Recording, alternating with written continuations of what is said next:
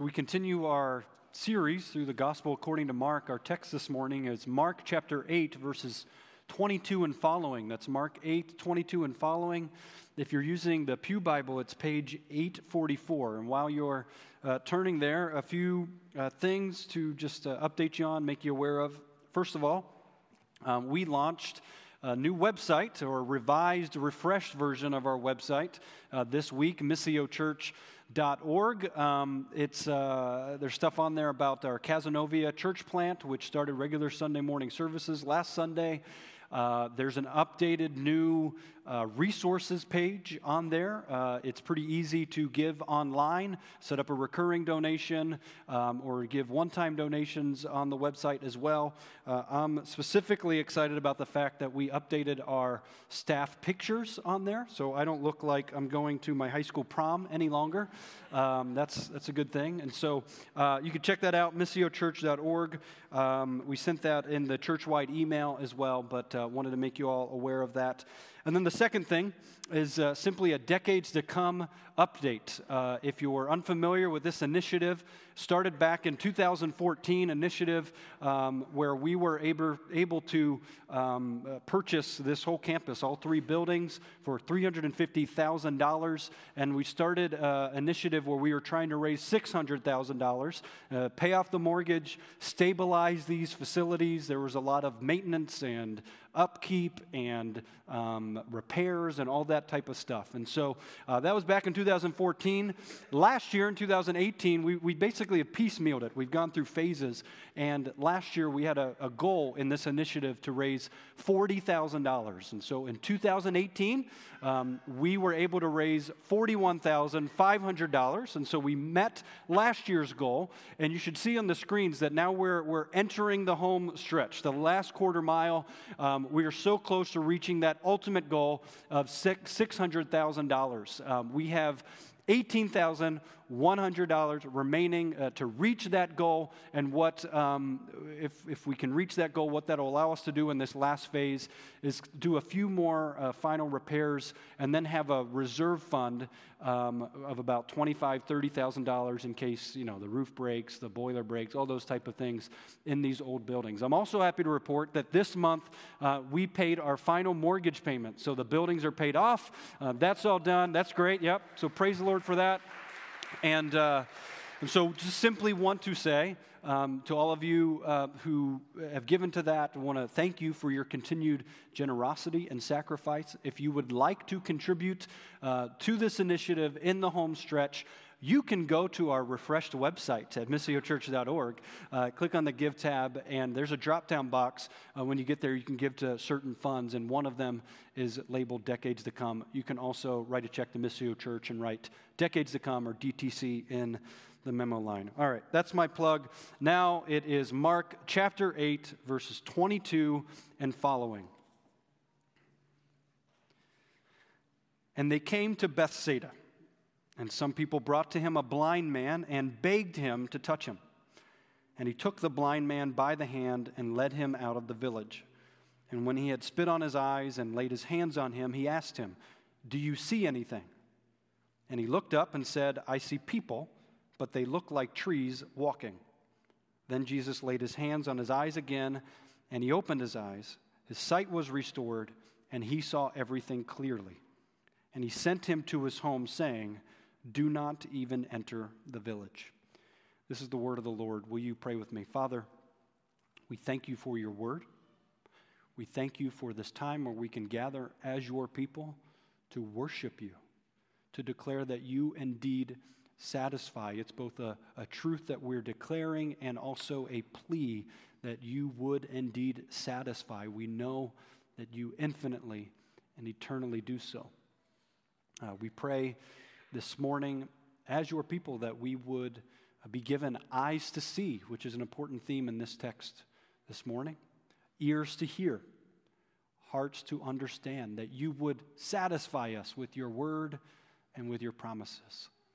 Pray for Bernie, one of our other elders this morning, as he's preaching at Calvary Baptist Church in Brewerton. I pray for uh, Adam, who's preaching at our Cazenovia congregation this morning. Jordan, who's uh, on his way to Europe now to meet with several church leaders and planters um, all across that continent. We pray for them. We pray for our time together this morning. And it's in Christ's name that we pray together. Amen. Well, we are a culture that uh, loves access to people that we perceive to be important. That's what we value, and that's what we love as a culture. This became pretty clear to me uh, several years ago, many, many moons ago, uh, when I was in college and I was working, uh, later years of high school, early college, I was working for a Christian television company called um, Sky Angel. And so I was on a channel called Kids and Teens Television. And what I did is I did all these segments and then I interviewed all these Christian artists and Christian leaders and all this kind of stuff. And um, during the time where I was on that uh, TV channel, I was a part of leading a youth team up to a conference called Acquire the Fire in Tampa Bay, Florida. So when I worked for the TV station, I was in Naples, Florida. We took all these students up there, and it's basically just a bunch of middle school and high school students getting all amped up for Jesus. That might have even been the mission statement of the conference. I don't know. So, um, so we're all there, and during one of the breaks of this two, three day conference, I'm waiting in line for a hot dog and all of a sudden, uh, these two young girls come running up to me saying, Oh my goodness, oh my goodness, Levi Pancake, Levi Pancake from KTV. And so I uh, said, Yeah, that's me. and, um, and so um, they said, oh, oh, we're huge fans. We're huge fans of yours. We have your picture on our bedroom walls next to NSYNC and Backstreet Boys. And so, uh, can you sign an autograph for us? And so I did what any respectable person would do in a situation like that who was seeking to honor his neighbor and serve them. And so I, I signed autographs, absolutely. And so I, who should I make this out to? You know, that whole thing. And then as I was signing their autographs, um, a line actually started to form of people who perceived me to be important. They had no idea who I was, but then they were standing in line and they were asking for my autograph as well. So once again, I took the low position and I decided to serve them by signing many, many autographs for all of them as they waited patiently for me to shake my hand and do all that fun stuff. Now, um, it, it, was, it was pretty funny, um, and I drew the line when someone asked me to sign their Bible. I said, nope, not going to do that. But I did sign um, many autographs then. And, and it was so funny because these people had no idea who I was. Uh, absolutely not. They probably thought I was part of the band or something like that. And yet they perceived me to be important, so they, they came up to me. Now, uh, in Jesus' day, people are perceiving him to be important, but he's actually legitimately important. Like, this isn't some 30 seconds of fame type stuff. Like, he's, he's doing some miracles, he's, he's healing some people, and his reputation is going far and wide. And so you get this scene, especially as we've walked through the gospel according to Mark, where everywhere the guy goes, Galilee, um, he goes to primarily Gentile regions in the region of Decapolis or Tyre, Sidon. Today he's in Bethsaida. Everywhere he goes, there's just a swarm of people around him. It, made me think of what I saw at the end of the Super Bowl last week. You'll see a picture there when Tom Brady, you know, they won their like 37th championship in four years or something like that. Um, when they, they won it, and you had the, the poor reporter from CBS just trying to get a post game interview with them. And, and she's just like, it's just a mosh pit. And that picture right there, that's right before Robert Kraft, the owner of the Patriots, and Tom Brady are going to weirdly kiss on the lips. I don't think they meant to, but that happened. And that was, that was interesting to watch. And so, um, just the crowd is swarming him, and, and just you get the sense that no one can breathe. Well, I thought of that when reading these scenes throughout the Gospel of Mark.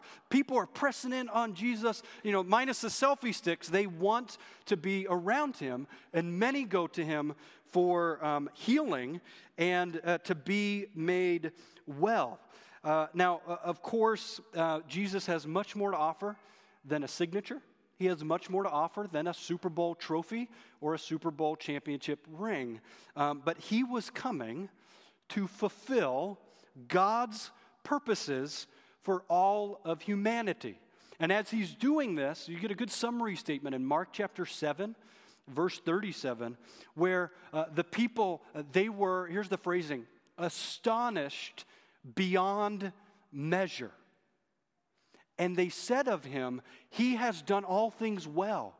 He even makes the deaf hear and the mute speak. well, we have another example of Jesus doing a healing. In this instance, in our text, he heals a blind man. But there are layers to this healing um, that go beyond just the surface healing here. And so here's the point that the healing of the blind man, like other healing miracles of Jesus, confirms Jesus fulfilling the signs of salvation while also introducing an important section in Mark on discipleship. Uh, let's walk through these five verses and then we'll get into, uh, I think, two important points from this text.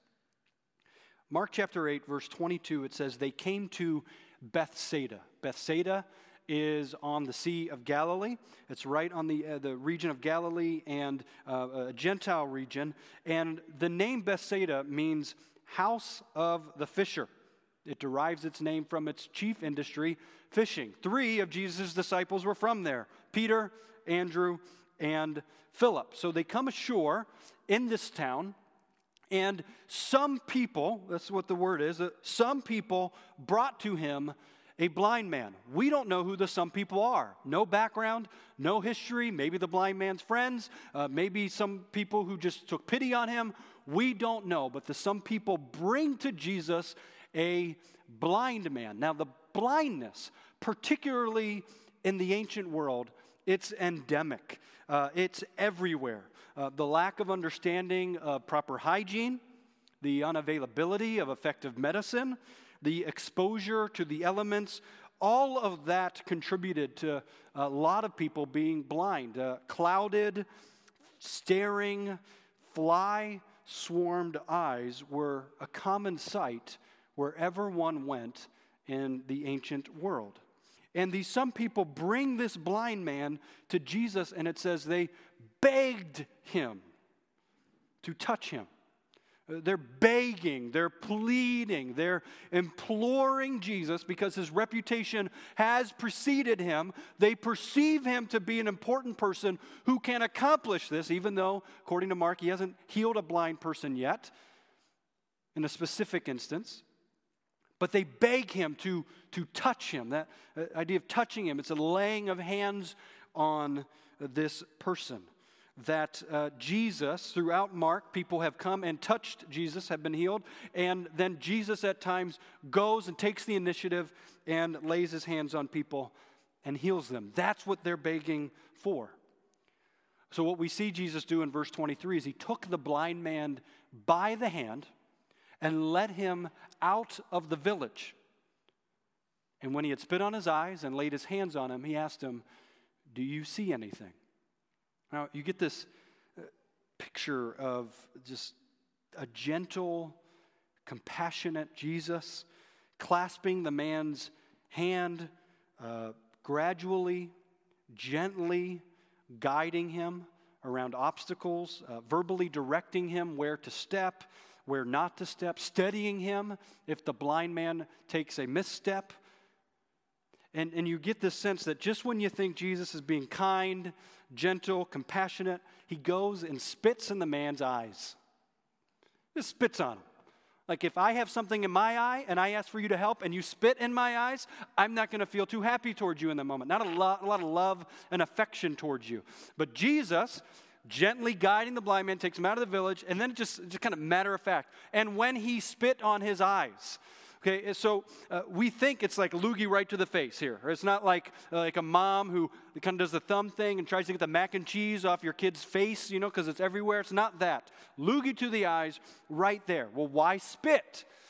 Well, this is the third instance in the Gospels that Jesus uses spit to heal. One is in Mark 7:33, more about that in a moment. Then you have this instance and then another occurs in John chapter 9 verse 6. Now, spit um, was viewed in the ancient world as being particularly uh, powerful. It had um, it was perceived to have medicinal or almost magical powers.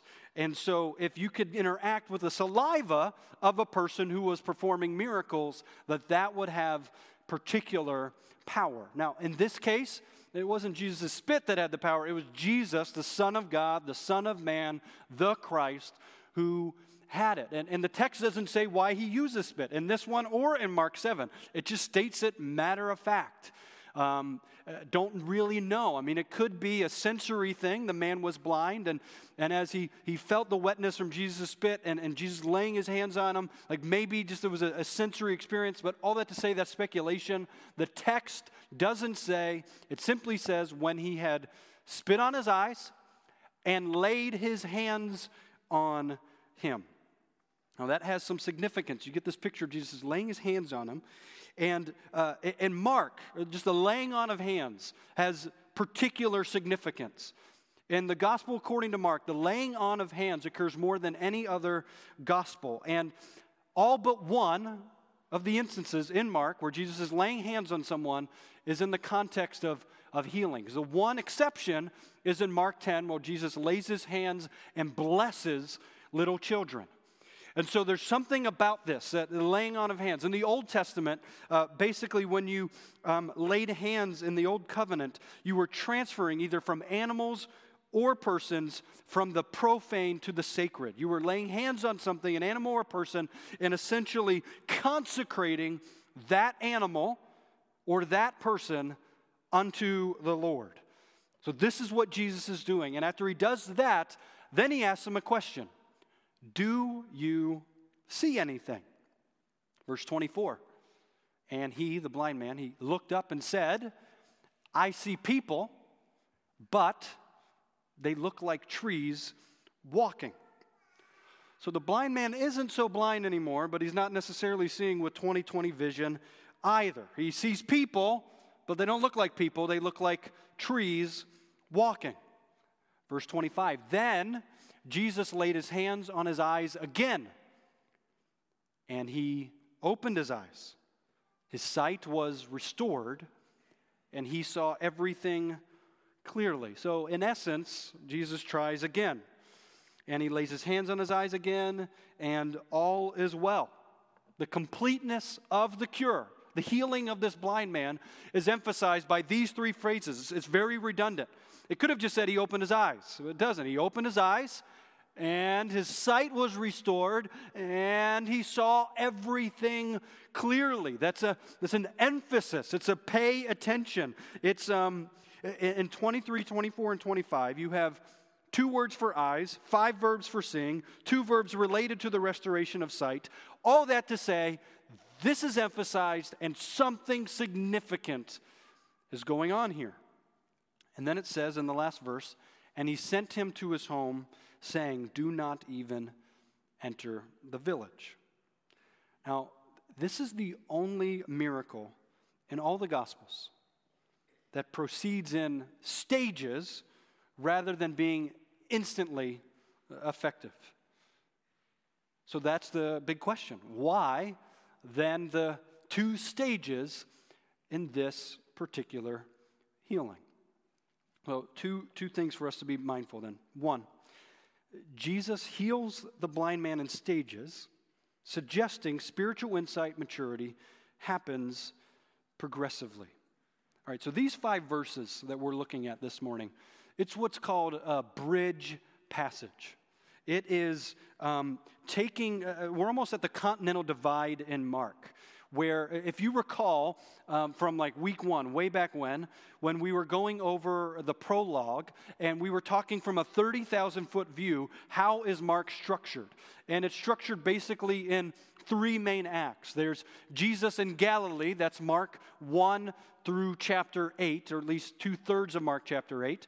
And then you've got the back half of Mark chapter 8 through 10, where he's on his way to Jerusalem. And then thirdly, Mark 11 through uh, 16, where he's in Jerusalem. So Galilee, on the way to Jerusalem, Jerusalem. Where we are, we're right smack dab in the middle, where we're at this continental divide, and um, Mark is bridging this section. We're getting ready to make this massive transition. And uh, in this bridge passage, it's not only connecting two major sections of Mark, but it's also on a smaller scale connecting last week's passage that Bernie taught on, and it's not next week's passage because we'll have a guest preacher, and two weeks' passage in Mark 8 27 and following. It's connecting those passages as well. And what Jesus is doing here, in addition to healing this blind man, which is significant for this man, obviously, what Jesus is doing is it's an acted out parable. If you recall, uh, last year we were going through the book of Jeremiah. And in Jeremiah 27, the prophet Jeremiah breaks up this massive delegation where you have Judah and all these surrounding nations. And they're all meeting together to decide if they want to attack Assyria. And so the Lord tells Jeremiah to break up the delegation, put some yoke bars on his back, and basically tell everyone hey, if you attack Assyria, what's going to happen to you is you will be like someone who has yoke bars on your back. You will be dragged away. You'll be enslaved by Assyria. Don't do it, thus says the Lord. Now, of course, they end up doing it anyway, but that was what's called an acted out prophecy. It kind of packed a little more punch when Jeremiah walks, Jeremiah walks into this delegation with yoke bars on his back. Well, here, this packs an additional punch where Jesus is um, doing an acted out parable. It's a teaching lesson in addition to healing this blind man. This isn't an instance where, you know, Jesus just didn't get it right the first time, that this case of blindness was particularly difficult, so he had to try and try again. Uh, Jesus isn't like the furnace guy that came to my house last week and didn't get it right the first time. That's not uh, Jesus. He can get it right. He has authority and he has power. Uh, last week, we, um, uh, my wife and I were noticing the smell coming through the vents from our, our furnace. And to be honest with you, we're coming up on the one year anniversary of when our house got skunked. So anytime we smell anything funky, there's a little PTSD going on, and we don't really trust our sense of smell. So then we think we're going crazy. Do we smell that? Do you really smell that? Do you smell that? So a guest comes over, they're not even taking their shoes off yet. Do you smell something? And they, they don't know what to say. Yes or no? It's a lose lose situation at that point. We realize we put them in that situation, but we just need to know. And so we smelled something funky, so just for peace of mind, we call the furnace guy. The furnace guy comes, and he's there for 20 minutes and he doesn't smell anything, but he doesn't make us feel dumb. He just says it's all good. You know, write him the check for 20 bucks. He goes on our way. Well, four hours later, the furnace breaks. You know, so I'm trying to call the guy. What'd you do? It was working fine before you got here. He's not available. I can't get a hold of him. And I don't know anything about furnaces. And so I'm looking up YouTube videos and trying to like communicate with my wife over the phone what to do. We don't know what's going on. I'm at the office here. Thankfully, Marty Miner's here. Marty Miner, I tell him about it, and he says, I know a guy, call this guy. Well, I called Marty's guy. That guy came. He fixed it on the second try. He got it right. Point is, Jesus is not like the first furnace guy. He can get it right if he tries. It's not a level of incompetence, uh, he can do it. So, the point being is that this is to illustrate for his followers, particularly his disciples, that um, there's a gradual sight and understanding of illumination for Jesus' disciples. Last week, Mark 8 18, Jesus says to his disciples, Having eyes, do you not see? And having ears, do you not hear? Like the blind man, the disciples do not have eyes to see. The ability to see, both physically and spiritually is a gift of God, not of human ability. In this passage, we hear nothing of the man's faith or behavior. There's no hint that his faith uh, grows as the situation progresses. The man was blind, and instead of speaking authoritatively after Jesus laid his hands on him the first time, Jesus asks him this question. and it appears a bit weak like, Do you see anything? But if we go back, remember it's a bridge passage to the previous passage, Mark 8 17. Jesus asked his disciples, it sounds pretty similar. Do you still not see? He's talking to his disciples. Do you still not see? Having eyes, do you not see? And having ears, do you not hear? Fast forward a little bit. He's healing this blind man. Do you see anything? The guy replies, I see people, but they look like trees walking. So then Jesus lays his hands on his eyes again. And remember the three phrases He opens his eyes, his sight was restored, and he saw everything clearly. Clear as clear can be. There are eight different Greek words, nine instances for seeing here. It's like the, the old Ben Stein commercials, uh, the late 90s, like the, the clear eyed redness commercials, you know, burning red eyes aren't healthy, that whole thing. And then they kind of drop their eyes and, and totally see everything's great. That's what we're seeing here. 2020 vision, clear as day. And what you're going to see for the disciples in Mark is that they're also going to move through similar stages. They don't get it, they don't see, they're spiritually blind.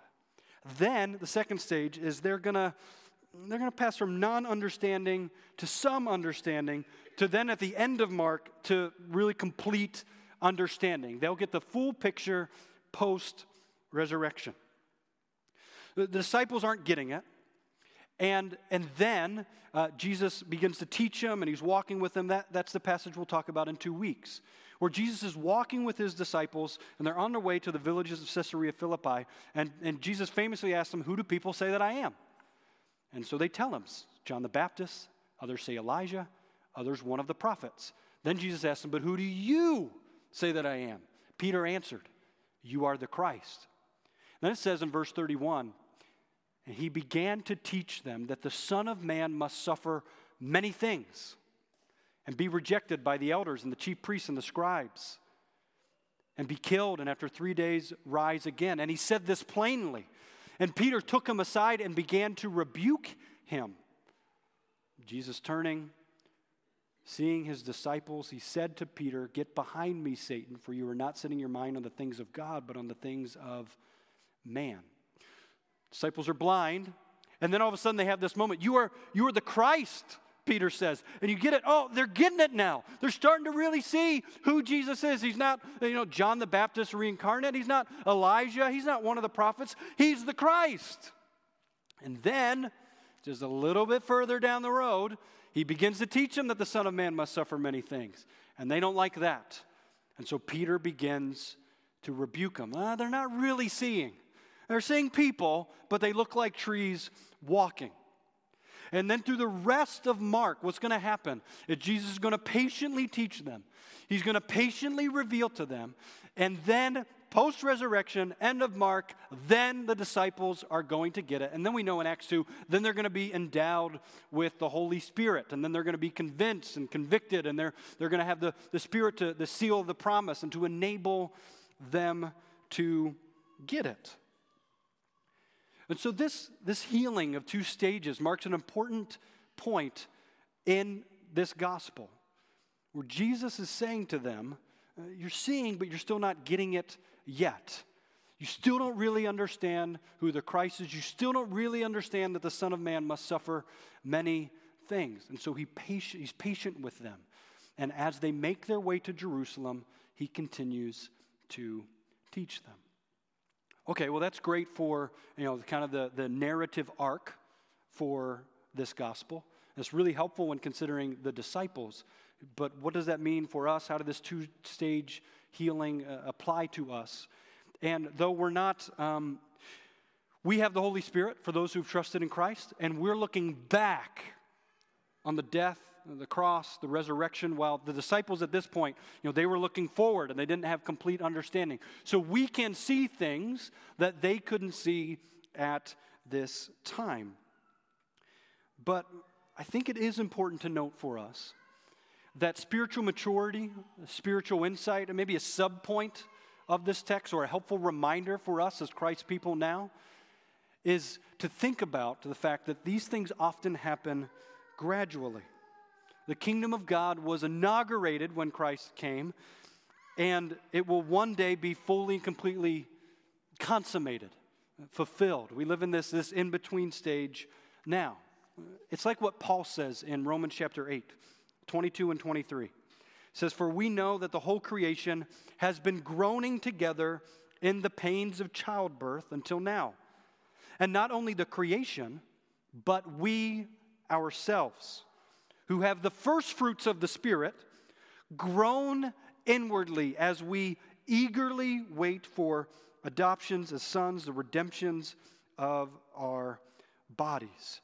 It's this picture that Paul points to in Romans where we have the first fruits of the Spirit, and yet it's also this picture, this in between stage, where we, along with creation, are groaning inwardly and we're waiting eagerly for adoption as sons, the redemption of our body. So it's this picture that we need to press on. We have been set free from the wrath of God. We've been justified. That means we've been set free from the penalty of our sin. For those who are in Christ, we no longer will be objects of God's wrath. We also know that the good news of Christ tells us that we've been set free from the power of sin. Sin is no longer our master. We are no longer enslaved to sin. But we also know that we're not yet free from the presence of sin. That will come in glorification. The old man has been given a mortal death blow, but it still creeps up. That's why Paul uses the language in Romans 7 the very things I want to do, I don't do. The very things I don't want to do, I end up doing. So we're still battling the old man, the flesh, the world, and the enemy. And so it's this encouragement to us that we don't know everything. We're not glorified yet. We will spend eternity worshiping Christ. And so, brothers and sisters, press on. Keep pursuing the Lord. Keep growing in your spiritual sight, your spiritual hearing, your spiritual understanding, and wisdom and knowledge of God.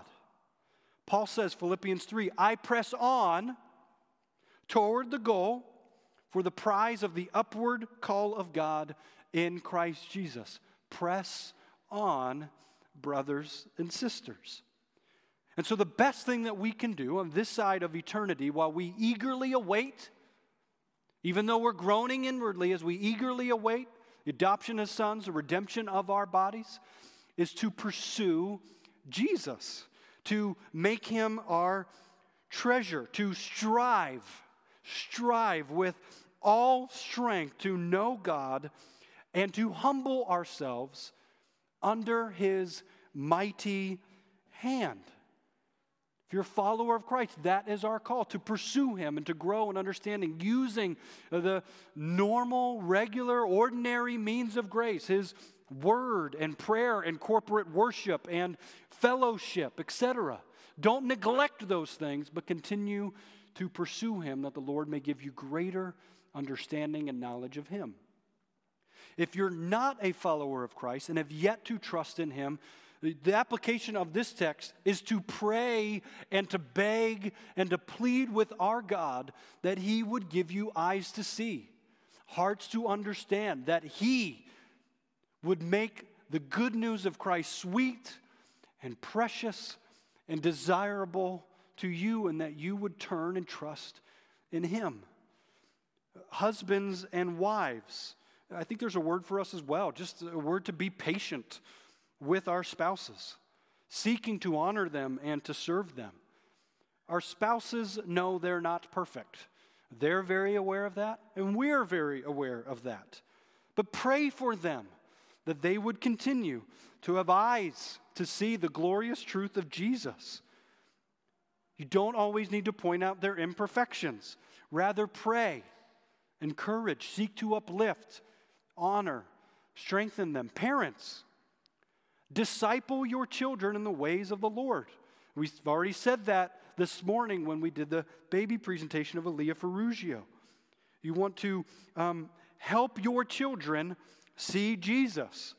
Part of that is just discipling them. Your children are being discipled one way or the other. Someone is discipling them, whether it's Disney or your school teachers or you. Like, so disciple them, correct thinking, point them to Jesus so that your children understand who Jesus is, not because of who their friends say that he is or not because of what the TV says that he is, but so that you can point out who God has revealed himself to be.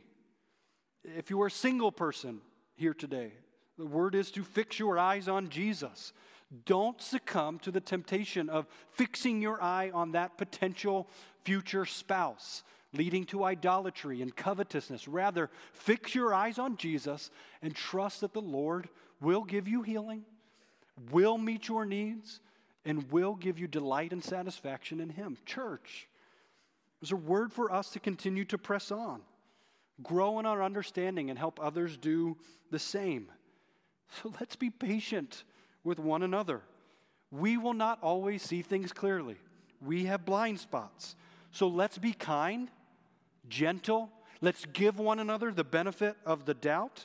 And let's lovingly, gently, humbly take the, uh, the, the plank out of our own eye before we try to correct the speck out of one another's eyes. But when we do have to do that, let's take the low position and let's serve our brother and our sister. And as we're considering this, the seeing Jesus and like progressive understanding and maturation, this passage does reveal to us one clear way as to how we are to see Jesus.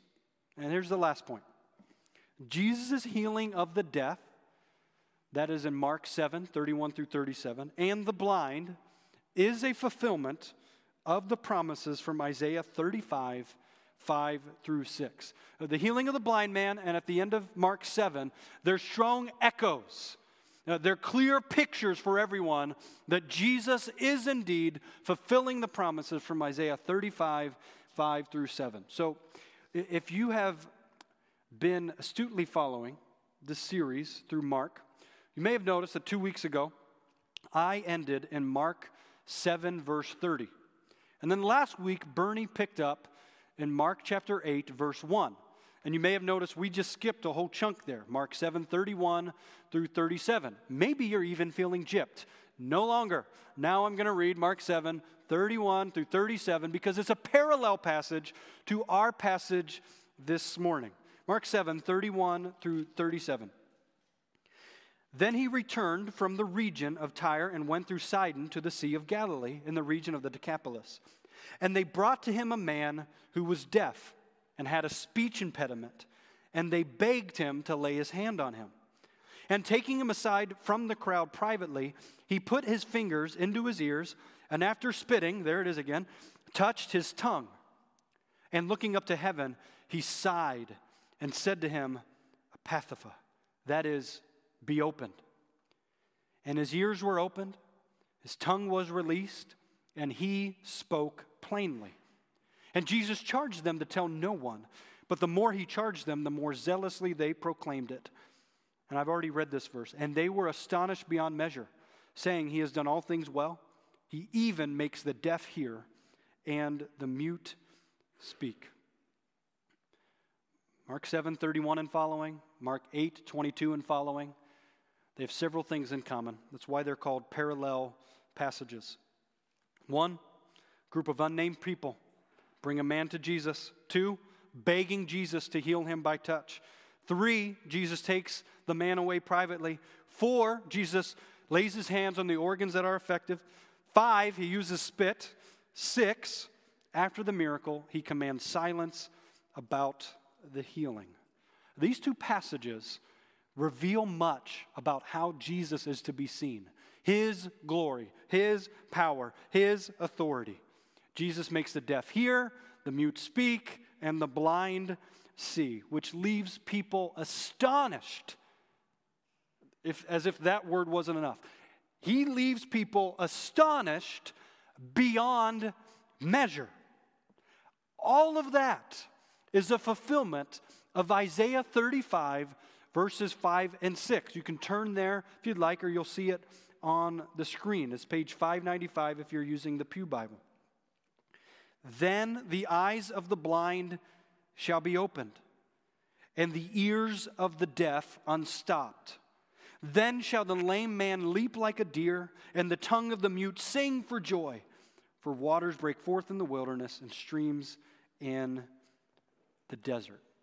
And the immediate context of this Isaiah passage are uh, God's people are returning from exile. They're getting ready to enter the promised land. But, but like so many other similar promises that you see in the book of Isaiah, this points further, way further down the route, to the restoration of all things.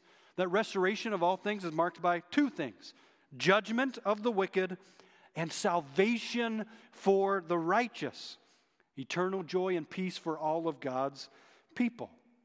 So these two healing episodes in Mark, they're, they're snapshots. They're like the previews that I saw yesterday when I took Judah, my five year old son, to see a movie. They're, they're just little glimpses. They don't show the whole thing, but we get little snapshots of what the coming restoration will be. It's been inaugurated now, it's been started now, but it hasn't been brought to full completion. It hasn't been consummated yet. So it creates this longing for the day when Christ will return. Mark Strauss, in commenting on these two passages, says this. He says, Healings and exorcisms, which are very common in the Gospel of Mark, may be spectacular for those who observe them and life changing for those who experience them. Yet, they are both temporary and temporal. Those healed of their physical infirmities eventually died, and the world continued as a place of sin, suffering, and fallenness. Yet the brief snapshot before us in both Mark 8 and Mark 7 points to the future reality when the salvation achieved through Jesus' life, death, and resurrection will be consummated. That word consummated means completed with the restoration of all creation. At that time, and then he's going to quote Isaiah 35, verse 10 they will enter Zion with singing. Everlasting joy will crown their heads. Gladness and joy will overtake them, and sorrow and sighing will flee away. Consider that. Consider the day when everlasting joy will crown our heads, when gladness and joy overtakes us, when sorrow and sighing flees away. For us, as God's people, as God's called out ones, we must remember that we're living in this interim period. And in this interim period, this between the ages, if you will, God's great salvation has come, but it hasn't been fully concluded. So, what's the charge for us? We keep our eyes fixed on eternity, seeing Jesus for who he is, and longing, praying for the day when Every tear from every eye is wiped away. This is Revelation 21 4. When death shall be no more, neither shall there be mourning, nor crying, nor pain, for the former things have passed away. Jesus has come according to Mark to usher that in. He makes the blind see, he makes the lame walk, he makes the deaf hear, he makes the mute speak, and he's come to bring spiritual sight and spiritual healing to his people. While simultaneously we wait for the day for Jesus to come in glory with his angels and return to right all wrongs, that sighing and sorrow would flee away, and that gladness and joy would overtake us. So, church, may we long for that day. Church, may we pursue Jesus as our greatest tre- treasure. May we help one another pursue Jesus and see him clearly. And may we continue to live faithful lives of worship until the day that our rescuer and our Redeemer returns. Will you pray with me?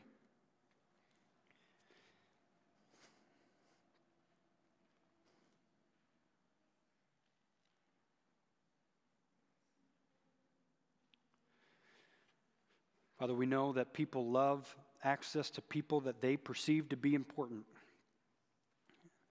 If there's one thing that Mark is teaching us, it's that Jesus is indeed important. But his importance transcends a scale that humanity's ever seen before. He has come to heal the blind, the deaf, make the mute speak, but ultimately give us spiritual healing redemption, meeting our greatest need, which is that uh, a restored relationship back to our Creator God. So may we press on. May we pursue you. May we help others do the same. pointing to you, Jesus, for who you are and what you've accomplished in saving your people. We love you, Lord, and it's in Christ's name that we pray. Amen.